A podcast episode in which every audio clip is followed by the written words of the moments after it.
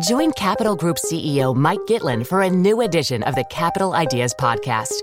In unscripted conversations with investment professionals, you'll hear real stories about successes and lessons learned, informed by decades of investment experience. It's your look inside one of the world's largest asset managers. New episodes are available monthly. Subscribe wherever you get your podcasts. Invest 30 minutes in an episode today. Published by American Funds Distributors, Inc. This episode is brought to you by State Farm. If you're a small business owner, you know that it isn't just your business, it's your life. And whatever your business might be, you want someone who understands. That's why you might want to check out State Farm Small Business Insurance. Why? Because State Farm agents are small business owners too, living and working in your community. That means they know what it takes to help you personalize your policies for your small business needs. Like a good neighbor, State Farm is there. Talk to your local agent today. I'm Eliza Barclay, Vox's science, health, and climate editor. This April, our podcasts are teaming up to cover some of the most important issues threatening life on Earth.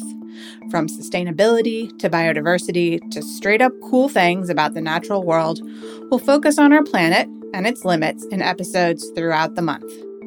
Tune in to Today Explained, Vox Conversations, The Weeds, Unexplainable, Worldly, Future Perfect, and Vox Quick Hits. Want to listen to all the shows?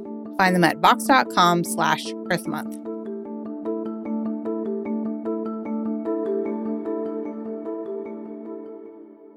Hey, this is Sean Illing, regular host of Vox Conversations. As you might know, Vox.com is doing a whole spate of programming related to Earth Month. Today on the show is my former and now occasional Vox colleague, David Roberts. He's the author of the Volts newsletter on clean energy and policy, and he's taking on the Earth Month mission in a big way. Here's the basic setup Our climate is changing, it's an emergency. We're running out of time to fix things, so we are going to have to change the way we live. But what does that mean exactly? What do we do? In this episode, David talks with Jessica Trancik, an MIT professor and climate researcher, about just that. What should we do when we want to do things differently? Here's David.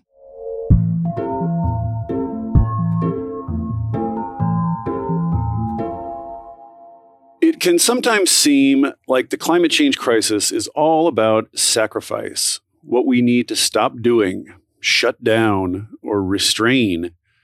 And the only way to express concern about climate change is personal asceticism or grassroots activism, stopping yourself from doing stuff or stopping other people from doing stuff. But if you turn your head just slightly, there's another way to look at the challenge of climate change. If we're going to stop heating our buildings with fossil fuels, then we have to develop carbon free ways of heating them.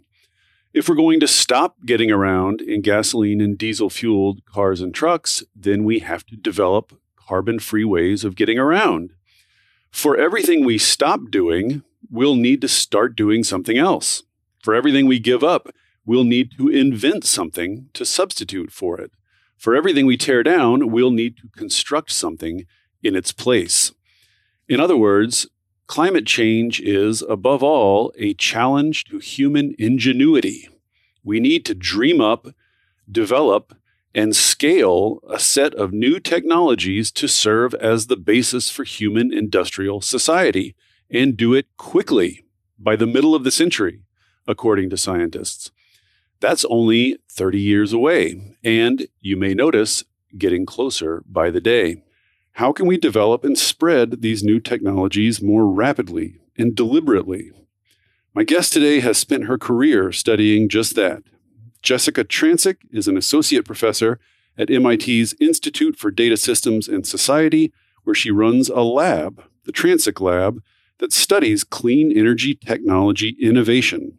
She and her team dig into the details of what it takes to push cleaner technologies from the lab all the way up to mass market scale. It turns out we understand quite a bit about the process and how to accelerate it. So I'm excited to dig in. Jessica, welcome and thanks for being here. Yeah, thank you so much, David. It's great to uh, have the opportunity to talk to you.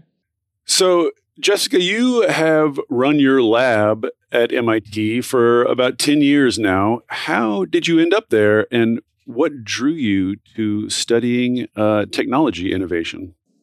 Yeah, so I guess it was a pretty meandering path that I took, you know, kind of starting from the beginning. I guess I always had a lot of different interests, wanted to be an athlete, an artist, a scientist, a mathematician, et cetera, all that stuff.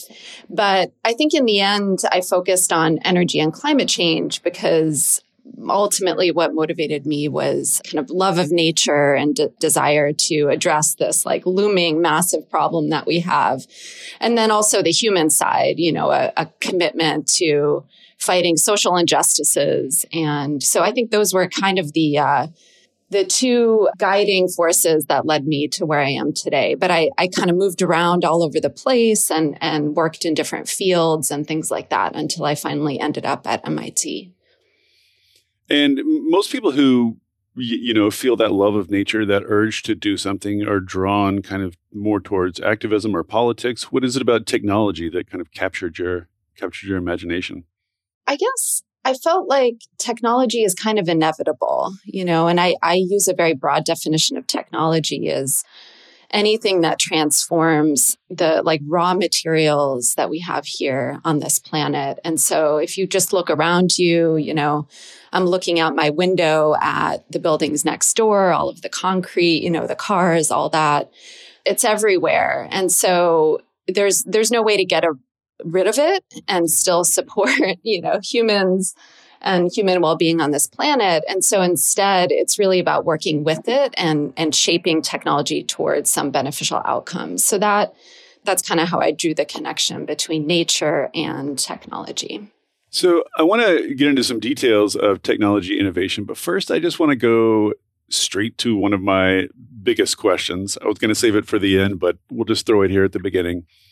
You have been studying energy technology innovation for uh, a long time now, the way that humans create technologies, develop technologies, or don't, the things that can help them do that uh, or, or slow them down. How has that work changed the way you see the challenge of climate change? Are you are you more or less optimistic based on what you've learned? I mean, I think I'm an optimist by nature. I think it still remains to be seen if we'll rise to this challenge, but certainly I do feel optimistic.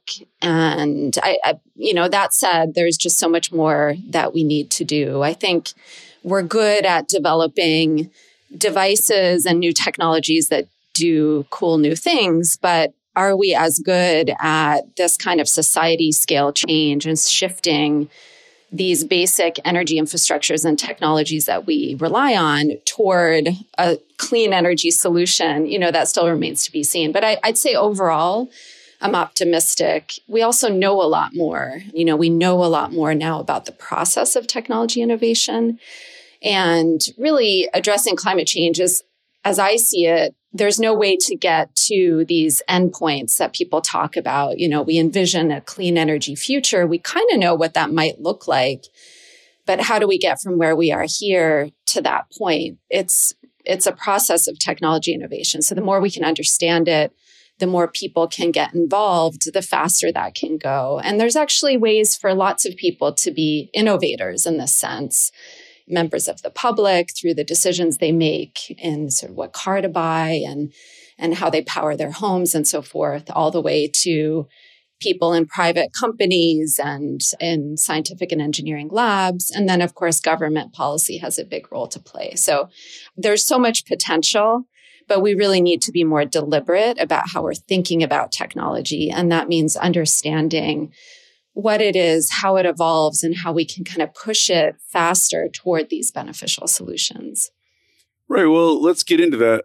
I think when most people think about technology innovation, they get a sort of vague mental image of an entrepreneur. You know, Steve Jobs goes into his garage, invents something amazing, yada, yada, yada. Apple is the world's richest company. But we actually know quite a bit about how new technologies are developed and scaled up. And, uh, you know, spoiler alert, it rarely comes down to one brilliant entrepreneur. But we know a lot about how the process works and the kind of stages that technologies go through on their way to mass market. So, talk a little bit about how scholars kind of divide up those stages. Sort of what is the typical evolution of a technology as it develops? Yeah, so it it really starts as an idea, right? So you have some idea of some functionality that you want you want to be able to make a lighter laptop or you want to be able to make a battery that's more energy dense and can allow vehicles to travel further before they have to recharge. So it kind of starts with an idea and then you're always working within the laws of physics and then developing the knowledge that you need to be able to do that thing with the raw materials that we have here on earth and then, you know, you may demonstrate the process. You may build like a demonstration battery. Eventually it enters the market. Then all sorts of people start working on it. Companies get in on this. And, you know, if there is a market for it and they start to compete, to make the technology better. And that kind of crowdsourced process, that process of many people working on these problems, competing for market share and so forth, that continues to advance the technology. So that's, that's kind of the process. And the thing is that, you know, an idea doesn't just come out of nowhere. It's usually built on another idea. Mm-hmm. And so you know, we're always working with what we know and then doing new things. And so that process I just described is not really a linear process. There's no real starting point and ending point. It's right. it's always occurring. And so I think that's something that's important to to understand. It's actually why you know, when we think about how to nudge these clean energy solutions forward, it is really important, as you said, to get many people working on these problems with different skill sets and so forth. And we can look at some of the famous, you know, now famous examples of some of the technologies in the clean energy space that have improved really substantially. And it's not a story of a few individuals. It's really a story of many people working on these technologies in different capacities, you know, in labs, in government labs and in universities, um, but also in private companies, on manufacturing floors, in the fields, learning how to install different, you know, solar panels better, for example. All of this is what led to the improvement that we saw in the case of solar energy. And there are other processes that occurred in parallel with a couple of other clean energy technologies. So that's kind of the process. And it's, I think, encouraging and at least from my side, that should make us feel empowered because, you know, if you're going out there and you're purchasing a clean energy technology, you're creating a market that then drives more innovation. So everybody can contribute. It does also mean that we can't find the silver bullets. We can't find that one really smart person that's going to solve this. We need to kind of get everyone in on this to work toward these solutions back in 2018, you wrote a really a really fantastic paper on solar energy and how it has evolved and how it has developed.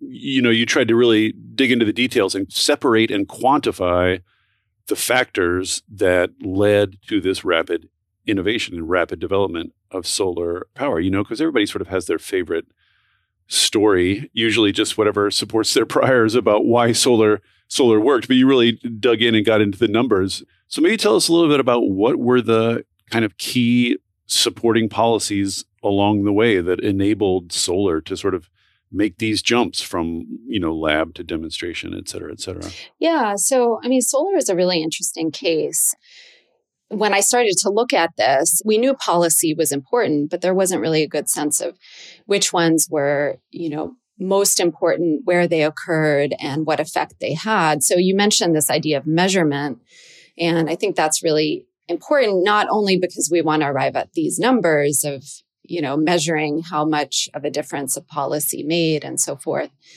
but just to understand like, was research funding from government just a little bit important? You know, did these market creation policies, these policies that stimulated the growth of markets for solar energy, what role did they play? Could we have done without them and so forth? So that was really the motivation. And what we see in the case of solar is that there are kind of two main categories of policies that we can think about. One is government funding for research and development. So that's kind of the early stage, earlier mm. stage technology development that I talked about.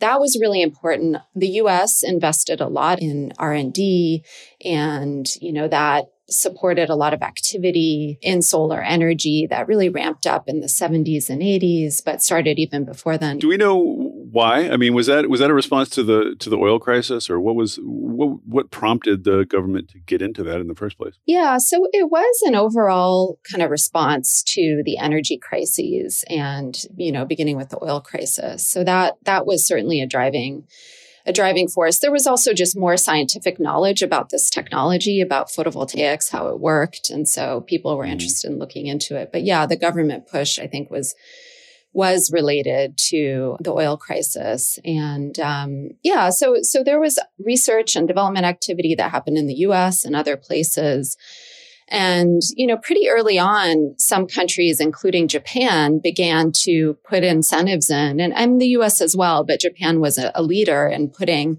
incentives out there to subsidize the cost of installing solar panels. And and so that started to grow the markets. And then from there, you know, we had more recently, uh, Germany came in and had what was called a feed in tariff, where they guaranteed a certain price for solar electricity.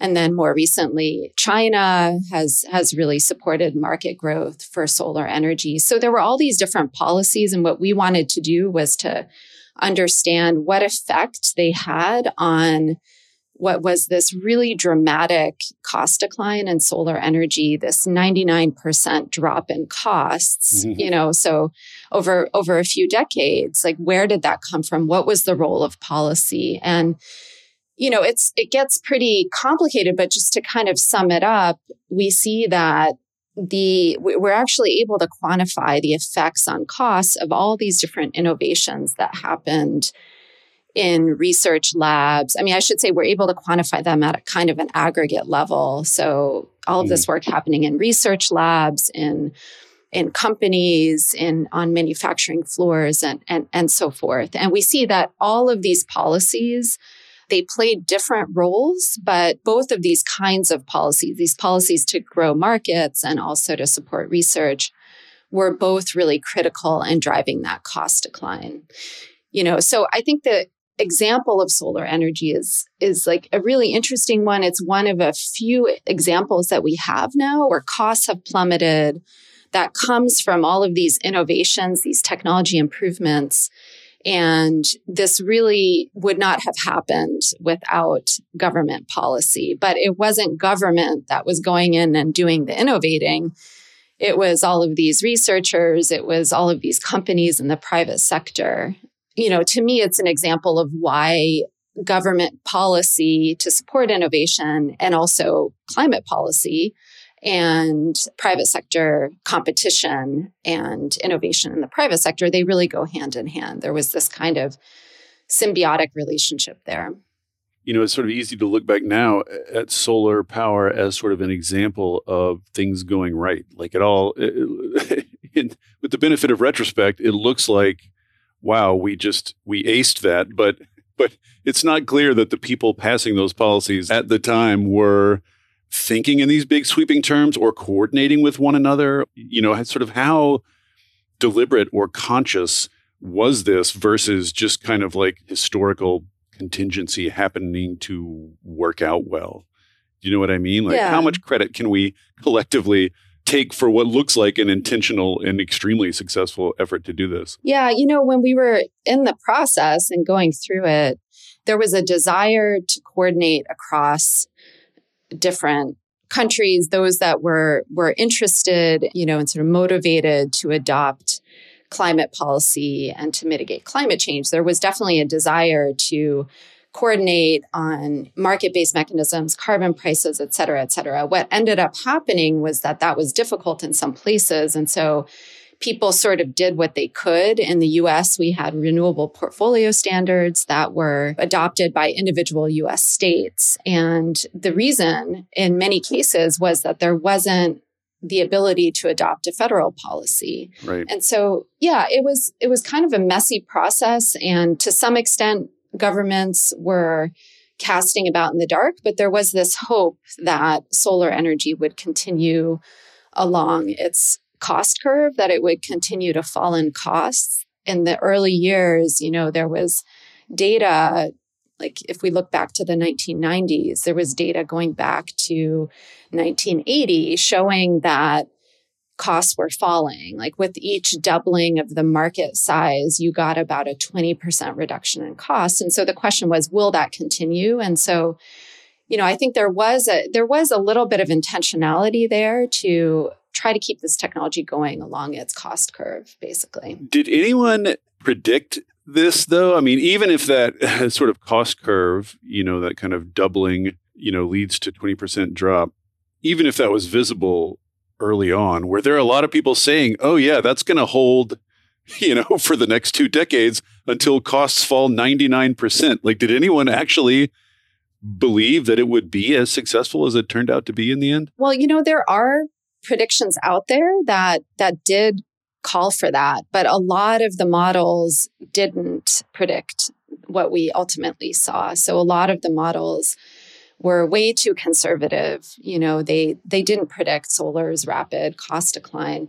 Actually, the simpler models, the ones based on the data that then made projections just based on data. So basically didn't bring experts into the loop. they were the ones that that did uh, the best. I mean, they there were experts involved with like setting up these models, the database models. Right. But yeah, so you know, to me, that very much captures the process that I see that unfolded for this technology, which is that you know improvements led to more improvements. And we see in many cases in human systems and nature these kinds of exponential trends. And what happened was different countries kind of came in to support market growth and then and then these processes continued. But it was really a messy process. It'd be nice to be able to you know to do this with some more intentionality going forward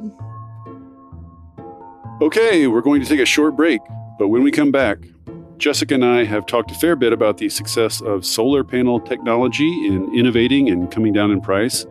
But what else is there? What will be the next solar panel? That's after the break.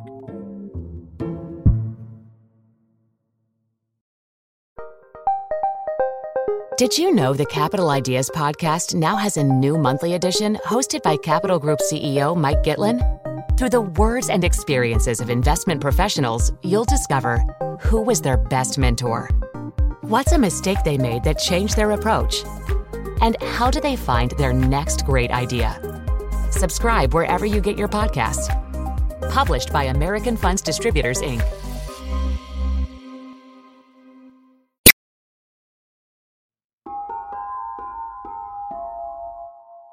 this is something I, I, I struggle with, and I think a lot of people in this space do. Is it's real easy to look at the evolution of solar power. You know, it's such a great example. Costs have fallen so fast. It's so successful. We have such a good understanding of kind of its evolution and what prompted it along. It's very tempting for someone like me to sort of take that optimism and say, "Hey, you guys should be way more optimistic than you, than you are right now. Like this is going to blow up." It's real easy to sort of take that optimism and project it forward and to think like, you know, all these projections we have now for the future cost of, you know, newer technologies like I don't know, energy storage or hydrogen or or what have you, we can expect those to plunge in cost too. Like to, to what extent is that optimism kind of transferable versus there being something idiosyncratic about solar power that kind of turbocharge that process or or can we be confident that we'll be as successful if we're if we really try with these other technologies as well i think in general what we're kind of starting to see is that with the technologies that tend to be produced manufactured in large plants large manufacturing plants that are a bit smaller in scale where you can produce you know many versions of this technology quickly and that are easier to install in the field those tend to be the ones that improve more quickly that's kind of what the data is starting to show but that doesn't mean that we can't transfer that knowledge to other kinds of technologies that are larger infrastructure projects and so forth and so I guess the answer to your question is that it's not just solar that has seen this process unfold. We also see this in wind energy. We see this in lithium ion battery technologies as well. Where we see similar kinds of trends to the ones that I mentioned. And again, there were people working in research, there were people working in companies. All of it was kind of stimulated by this, you know, admittedly a little bit of a hodgepodge of different policies, but there was an incentive that was created by government policy. So we see this in a couple of other examples as well. Can I can I hold on that point for a minute because this is kind of an enduring obsession of mine. It's a point I'm constantly making, and I I'm never sure how confident to be in it.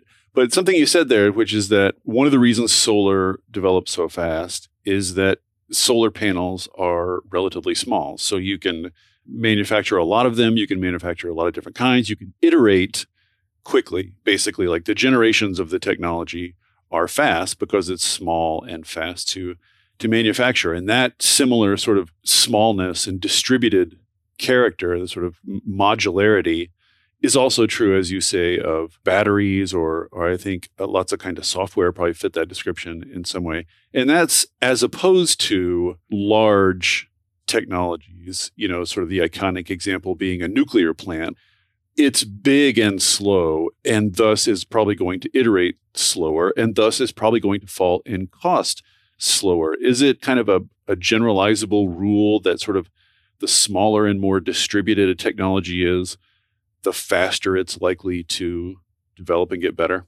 Yeah, I mean, we do see some evidence of that. Like I don't want to go too far and say it's it's like a rule or a law because we only have a couple of examples really that that back that up, but I do think that we're seeing evidence of that now. I'm actually still optimistic though, and I think the way that we can get larger projects, larger kind of infrastructural projects and sort of the way we can get that to improve more quickly there's a couple ways to do it. I think standardization is really important. And what I mean by that is that we need to be understanding the parts of these large projects that are holding progress back. And we can do that. And that's actually something we've been focusing on in my lab is to model these larger projects like a technology and understand, you know, where the inefficiencies come in and then work on bringing those inefficiencies down or making the technologies improve more quickly. And, um, you know, it, it remains to be seen if that's going to be possible. I do think there there are some challenges that we face in reaching you know a decarbonized energy system and addressing climate change we really have to tackle that head on this is part of why I try to use this really broad definition of technology because I want to bring all of those factors into what we're trying to be deliberate about. Mm-hmm. These inefficiencies crop up in different ways. We've looked at nuclear fission and you know what we see is that essentially a lot of the the rising costs we've seen rising cost in in nuclear power plant construction in the US over time. A lot of that came from you know these delays and in building the plants and other inefficiencies where conditions were encountered in the field that weren't anticipated and so forth. So the more we can study that process the more we can treat the whole thing as a technology and then potentially address these inefficiencies and there may be a couple of the really difficult decarbonization challenges, the innovation challenges that are really going to require that. And they may end up being more expensive to address. That's not necessarily going to be a deal breaker, but we should certainly try to bring those costs down probably the example that's on everybody's mind right now is carbon capture and and sequestration. If you pay attention to the models, scientists say even, you know, even if we do great on all these other technologies, better than we have any right to believe we will, we're still going to in order to return to a safe sort of atmospheric concentration of greenhouse gases, we're still going to have to capture a bunch of carbon out of the atmosphere and and bury it. You know, I, I, know a lot of people are extremely skeptical about that technology, with I think good reason so far. If you look out at the giant projects thus far, they're giant and they face all the problems that giant projects face, which is you know financing and and cost overruns. So how like for something like carbon capture and sequestration, which seems so big, so unwieldy, like how do you start thinking systematically about innovation in something like that? Yeah, I mean it's it's a great example and it's a great example of where I'm worried about cost overruns. It's also a technology that's really pretty new and we don't have a lot of data and what we've learned from past technologies is that you know, we really want to get the data. We want to make our forecasts and, and understand what's possible, not only relying on experts, but also on the data. You know, we, we saw this in the case of, of solar energy, where the data really gave us the most reliable forecast. Keep the experts out and just look at the data.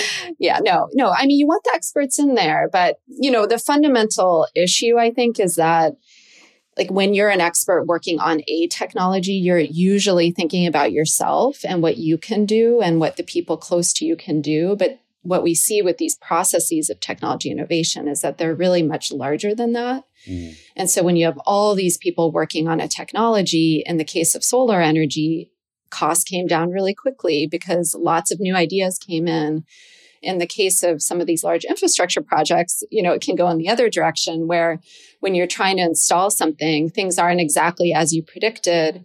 And so, you know, you end up having a delay in one part of your process. And then, you know, it's very costly to kind of sit around and wait for that issue to be resolved. So, anyway, coming back to carbon capture and storage, and, and I should say that it's something that we should keep in our portfolio of investments. You know, it's one mm-hmm.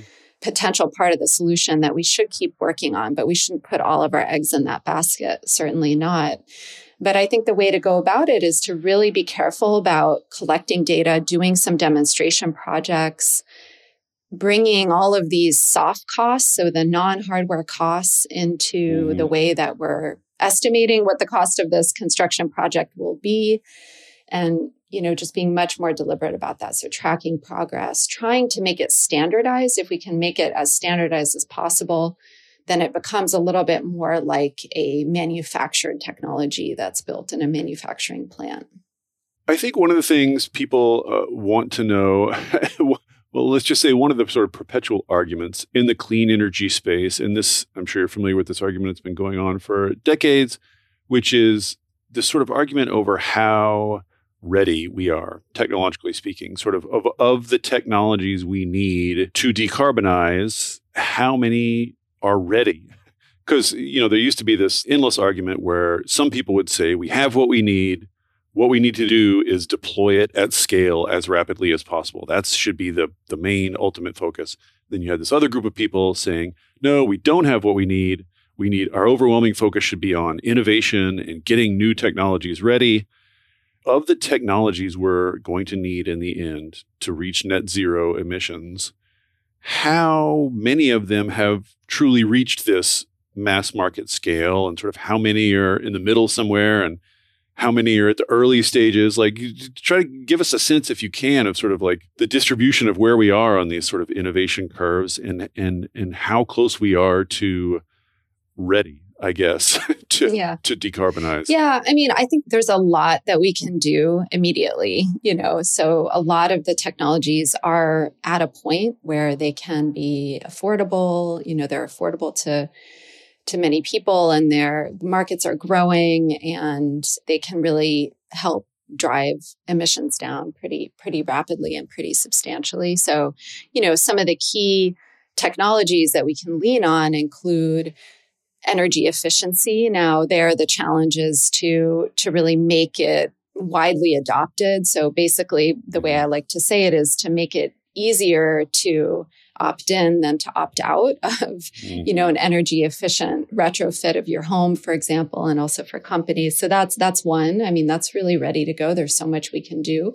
Solar energy wind energy costs have been falling battery technologies, lithium ion battery technologies have made electric vehicles accessible to a lot of people. And in some markets, like certain Asian markets, you can get electric cars that are like $10,000. Um, they aren't as mm. prevalent in the US, but a lot of this is supported by this improvement we've seen in recent decades in lithium ion battery technologies. And in that case, the technology's costs have come down by 97% since since the early 1990s. So those are some of the technologies that can get us toward decarbonizing electricity and also beginning to decarbonize transportation through the adoption of electric vehicles. But there's a lot more that that needs to be done. I mean, I say a lot, but it's actually kind of a handful of, of different energy services that we need to address. This is this is important convey because I think it's real easy for people who, without a good understanding of this space, to think that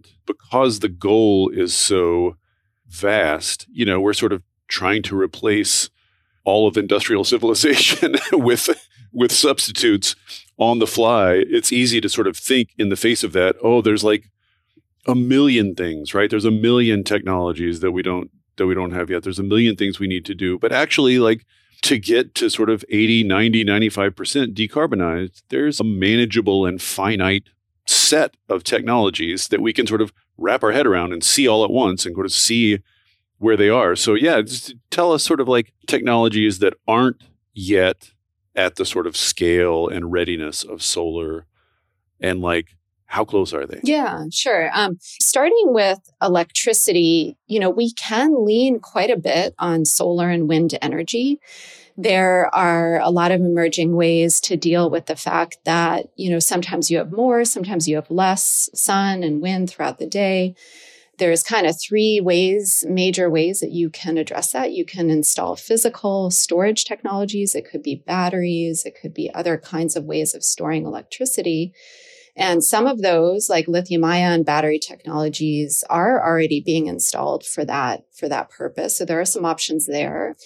And then there are some areas like in, in shipping, there's a need to find alternative shipping fuels, jet fuels for powering airplanes heavy trucks, you know, the big trucks, uh, will they be able to be electrified? It could be challenging. So we may, may need another solution there. And then if we get into, you know, heating, that can be electrified. Uh, there are heat pumps that are available today. And then when we get into industry, many industrial energy services can use electricity. Some it's more difficult. So, mm-hmm. so that when we look at steel production, cement production, that's more difficult. So, so those are kind of from the perspective of services. And then I'm going to boil it down to some technologies that I think could be really important to, to work on. So really, if we try to boil this down to a couple of a small number of technologies that that are a little bit further from, you know, being adopted at scale, I would say it's it's some kind of carbon free fuel that can be used for certain industrial processes, uh, for for shipping, for jet fuel, for trucking. And in some cases, it could be hydrogen. Um, in others, that's not looking so good, but there are other options that we can look at. It's not yet time to completely rule out biofuels either for some of these niche applications or these currently difficult to decarbonize applications. But we need some kind of carbon free fuel. And so that's a real priority. I would say demand management is a, a priority, basically getting better at shifting demands around in time. And that includes kind of working with the transportation sector and with electricity. And then I would say, you know, investing in carbon capture and storage is a good idea for some of the very difficult to decarb, like currently very difficult to decarbonize sectors. That may be something that we need to lean on. So I guess boiling it down, those are some of the key priority areas that that still need a bit more work. Uh, you know, given that sort of survey of of technologies, the ready ones, the ones that are on their way to ready, the ones that are earlier, what is one kind of dark horse clean energy technology that you think will be bigger than people are currently expecting, play a bigger role? And conversely, what is one energy technology that's sort of currently sexy and drawing a lot of attention that you think is overrated and won't play as big a role as we think now? Yeah. So maybe I'll start with the second question. You know, what is a little bit overrated? I would say that there's a tendency to talk about, you know, smart home systems, smart energy systems, and sort of smart hmm. cities overall. And I'm not saying that smart cities are bad. I think they're a great idea, but I like to say that we we only need to be like just smart enough. We shouldn't go, you know, we shouldn't kind of go go too far because when people say they want the smart city, you know, they're often envisioning, you know, devices, vehicles, households, everything's connected and can communicate. Right. With other devices. And that, of course, also has energy costs. There are other concerns. There are privacy considerations that we have to take into account. So, to give a concrete example, like you want to make sure that when people plug in their cars to charge them, they're not overwhelming the power grid Mm. You could say, well, let's have all of these cars talking to each other and sort of negotiating behind the scenes, right? Over the internet, they're negotiating, they're figuring it out. And right. I actually don't think that's necessary. We can actually predict pretty well. And we've been working on this in my lab. We can see when people naturally come home, how they're moving around in space, when they would naturally charge you know, with those predictions, you can actually have a, a somewhat smart device. So it's pre programmed. The devices aren't necessarily talking to each other, but there are certain rules that it uses to decide when to charge. So that's like one example. So I, I think let's not kind of get ahead of our, our skis here and sort of get ahead of ourselves. So you think we can get a lot of the a lot of the energy benefits with just a little bit of intelligence, let's just say. Yeah, and and I just think intelligence in this context isn't free, right? Um, right. You know, I think we get really excited about all these cool things that smart systems can do, and and I understand that excitement, but I just think I, yeah. I get a lot of press releases uh, with the word "smart" in the, in sure. the line. Yeah, yeah. But then an area that I, I really want to take another look at is actually demand management and not the traditional kind. So when I say demand management, what it means is you're basically managing people's demands for energy. You're maybe incentivizing them, paying them to stop consuming at certain times. And that's something that people have looked at for a long time. Yeah. What we're starting to see as the shape of what this decarbonized system could be as that takes shape is that I think there's a need to look back at demand management and see are there ways to actually make bigger shifts, maybe more infrequent shifts in, for example, electricity demand that could really help with integrating solar and wind energy. And then you know, even in transportation, understanding how people move around in vehicles and sort of understanding when they need certain kinds of vehicles and incentivizing behaviors that would encourage them to right. to basically right size their cars providing an opportunity to use shared vehicles and so forth. And that's something that could really benefit from demand management as well. I have a friend whose grand theory is that clean energy people in general are sort of overestimating the amount of storage we'll end up needing and using and underestimating the amount of demand management we'll end up needing and using. And their and their whole point is just that demand management is is considerably cheaper. I mean it's it's it's almost free if you if you do it right. Yeah, I mean, anytime you can avoid building some physical piece of hardware right. and do something instead with with changing behaviors, you can make the system more efficient overall you know? So yeah so so i basically I, I agree that where we can avoid building new infrastructure new hardware and instead give people incentives and information to shift their behaviors a bit that's definitely the way to go so i i see a lot a lot of new opportunities in that area. And it's, it's something that I think we really need to be focusing on. We're going to take one more short break. But when we come back, Jessica and I talk more about some of the political factors that can, well, let's just say, complicate innovation policy. Plus, we talk about one kind of pollution that's all around us and frankly, no one's talking enough about. That's after the break.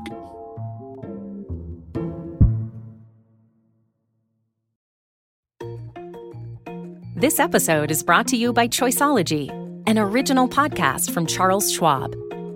Choiceology is a show all about the psychology and economics behind our decisions. Each episode shares the latest research in behavioral science and dives into themes like can we learn to make smarter decisions and the power of do overs. The show is hosted by Katie Milkman. She's an award winning behavioral scientist, professor at the Wharton School, and author of the best selling book, How to Change In each episode, Katie talks to authors, historians, athletes, Nobel laureates, and everyday people about why we make irrational choices and how we can make better ones to avoid costly mistakes. Listen and subscribe at schwab.com slash podcast or find it wherever you listen.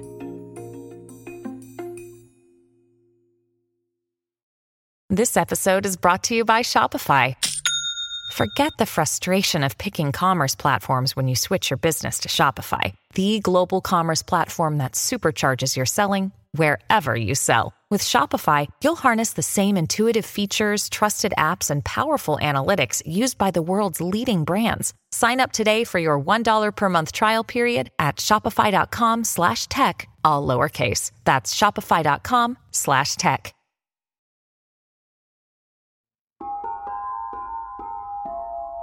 One aspect of innovation that you emphasize a lot is around equity and um, sort of climate justice or environmental justice has really been a big thing in uh, in the climate world lately. It's really kind of come to the forefront of the conversation. I think it's really risen up the agenda of climate groups and democratic politicians. You know, a lot of people can sort of intuitively understand what it means for some policies to take equity into account, like if you're doing big investments, you know, you channel some investments to frontline communities, or if you're doing regulations, you take care to make sure that frontline communities don't get stuck with the dirty facilities, et cetera.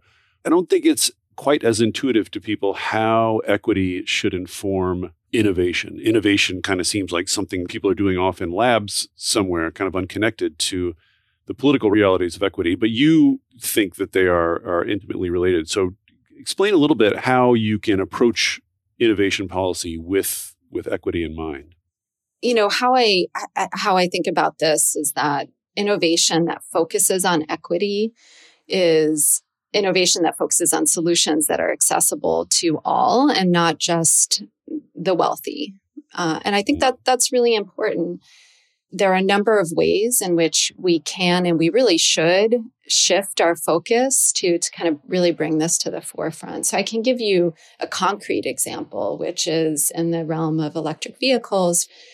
If policies are encouraging the adoption of, of electric vehicles, but not encouraging lower cost electric vehicles to be made available, you know, so depending on how you write the policy, you're incentivizing companies to innovate toward a $70,000 you know Tesla Model S versus a $10,000 mm. electric vehicle that is available in some markets in Asia and depending on how you set up your your policy if you are not taking that into account innovation is not necessarily going to be equitable there's a big push right now uh, by the government to think about where to put charging stations. I mean, really, it's about incentivizing private companies to develop business models and, you know, install charging stations and so forth. But again, how those programs are set up, how those policies are set up are going to lead to different kinds of locations for charging stations. If you set it up so that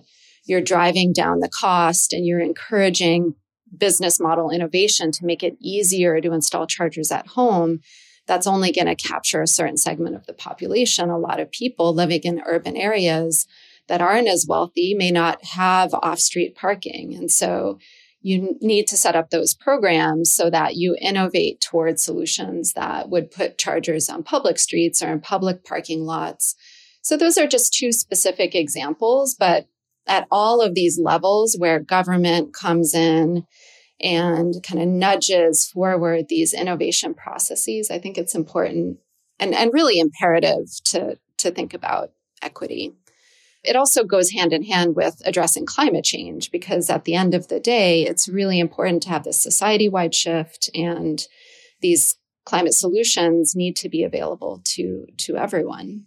So, do you think the actual people involved in developing the technologies themselves and doing the sort of technical work do you think they need to have equity in mind, or is this just something that kind of the policymakers should add on later?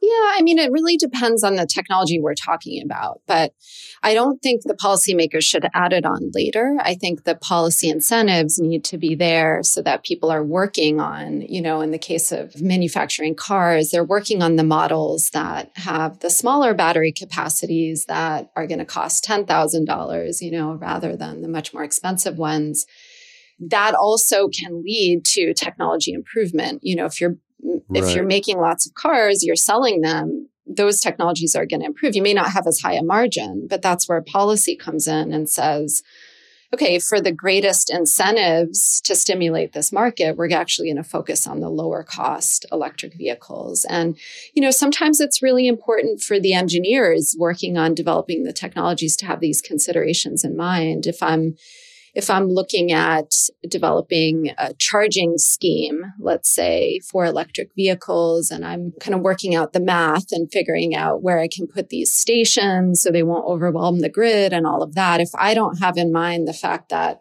if I put it, you know, on this public street or in all these all these private parking spots if i don't have in mind that that has a really big impact on who will be able to adopt them i might just go for whichever one it seems easiest for getting the most cars on the road. But yeah, it's it's ultimately not the path to a society-wide climate solution. So I don't know if that does that make sense. I, I it, it, does. I mean, I think you're just you know it's re-emphasizing the point that innovation doesn't take place in a vacuum. It takes place in a certain system, a certain set of incentives. You know, it's not just sort of someone sitting in a chair thinking somewhere. They're responding to yeah. policy and to society as it's as it's constructed.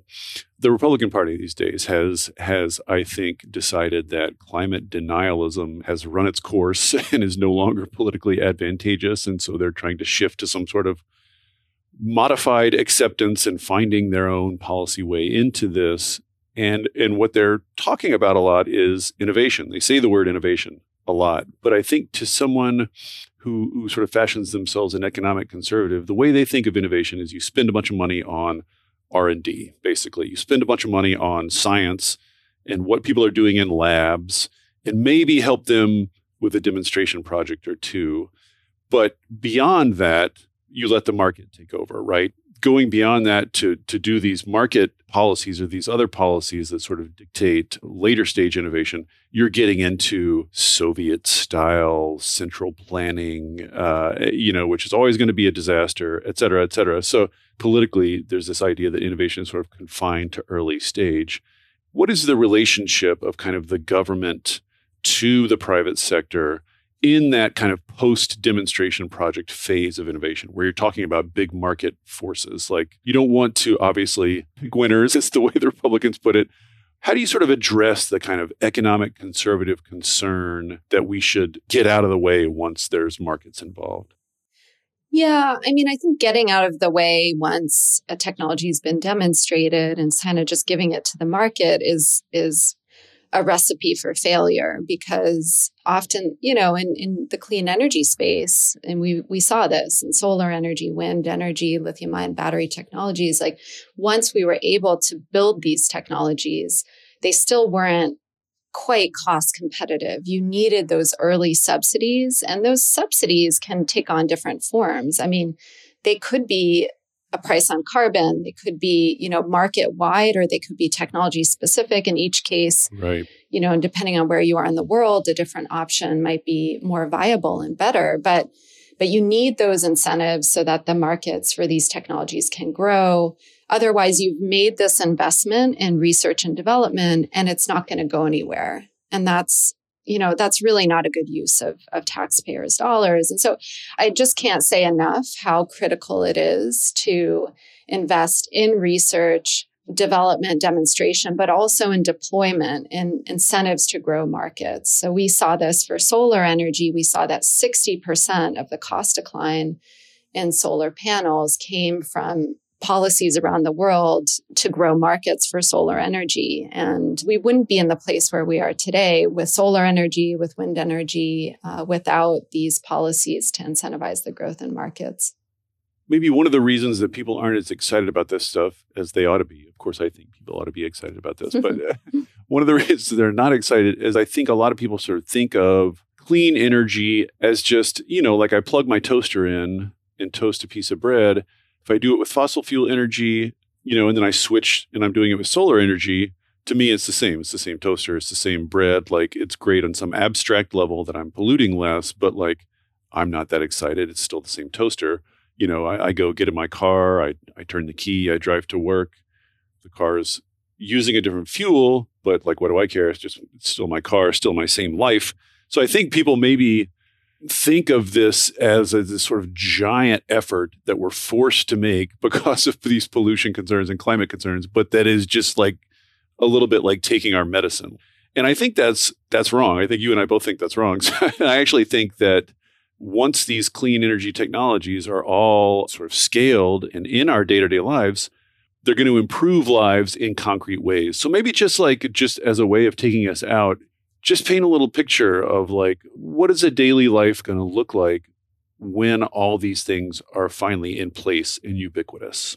I think it's a great question. Um, and I think, yeah, it's, it's so important to have that view of, of the endpoint. You know, what are we aiming for? Right. And um, I think the way I think about it is uh, in a couple ways. I mean, first of all, the air is going to be cleaner. Mm-hmm. There's going to be less noise pollution. You know, I think that's get, such a. Yeah. I, sorry to interrupt. I think that's such an underrated. This is my dark horse yeah. candidate. I think it's just like you don't notice your refrigerator running until your refrigerator stops. You know, like right. it, I don't think people appreciate the din of day to day life in a in a city or urbanized area, just from yeah. cars and trucks and buses and garbage trucks and it's anything else. Like when that is all quiet and it's all using electric motors, I really think that's going to be transformative. I think people are underestimating yeah. how, how big of a deal that's going to be. Yeah, I think people will breathe a you know a sigh of relief, and especially in places where the noise pollution is is the worst, you know, and that's often in underserved and in sort of more disadvantaged communities, and so but but everywhere. You know, I think we'll all appreciate that. I remember talking to a city planner in Barcelona who blew my mind. He told me that in terms of health impacts, the noise pollution was producing the same level of health impacts as the air pollution. And I was like, whoa, how, what? And he's like, it's like, uh, it's stress and heart disease. You know, like mm. heart disease is the number one killer and noise is stress. And so, like, the noise is killing as many people as the air. Anyway, yeah. I'll, I'll let noise pollution go now, but I really think it's a big deal. Yeah, no, I mean, I, I, I really couldn't agree more. And, um, you know, I mean, something like taking the subway or all of our daily activities, you know, if you just imagine that the noise pollution is much less, you're breathing much cleaner air, I think all of this is going to give us much more energy and kind of an overall better quality of life. You know, if we think about some of the other changes that could happen, if you have an energy efficient home, you know, you're not only going to save money, but it's probably going to be more comfortable as well. Right. If we look out and we see that the Amazon truck is is, you know, arriving and it's an electric car, that's going to make us feel good, I think. Also, I think our public spaces will be more intentional. Mm. It's tricky to think about planning for this you know highly electrified future right? Where we're using electric heaters we're using electric cars and and lots of energy services are electrified. Like that is going to require some amount of planning in the process if we can create better bike routes so that you mm. can bike to work without risking your life. That would be that would be nice. And you know and just generally more enjoyable outdoor spaces and just the knowledge that we've made this transition you know i mean it's not it's not to say that all problems are going to go away probably the next set of issues is going to be about you know getting better at recycling and, mm. and kind of moving toward what what people call it's kind of a buzzword but the circular economy it's going to be a constant process of managing and shaping the technology that we have, but I think we can really get a handle on it and it's going to be a much more pleasant place to, to live.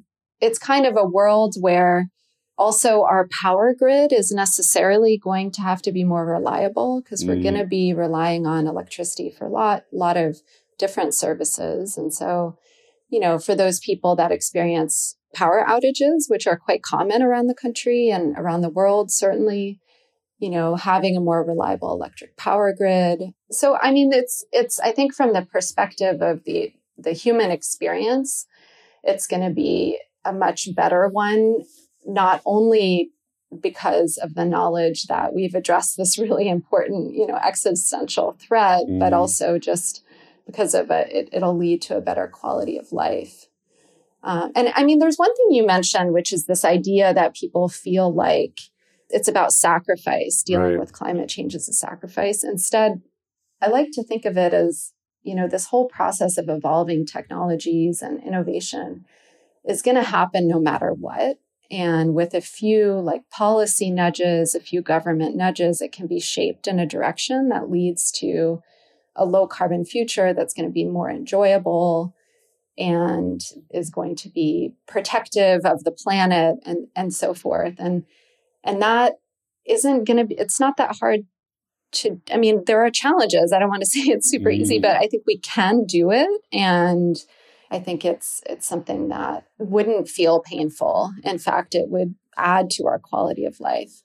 All right. Well, here's to uh, e-biking around in in fresh air sometime uh, in the near future. Thanks so much for coming on, Jessica. It's been a pleasure. Yeah, this has been great. Thank you so much, David. This week's episode of Vox Conversations was produced by Erikk Geannikis. Our editor is Amy Drozdowska. Paul Monsey mixed and mastered this episode.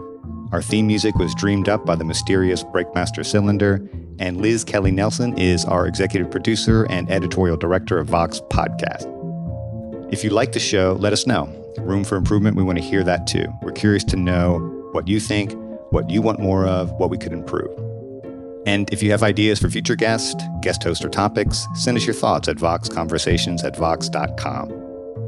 And hey, if you did like this episode, share it with your friends, rate and review, and come back next week for a brand new episode.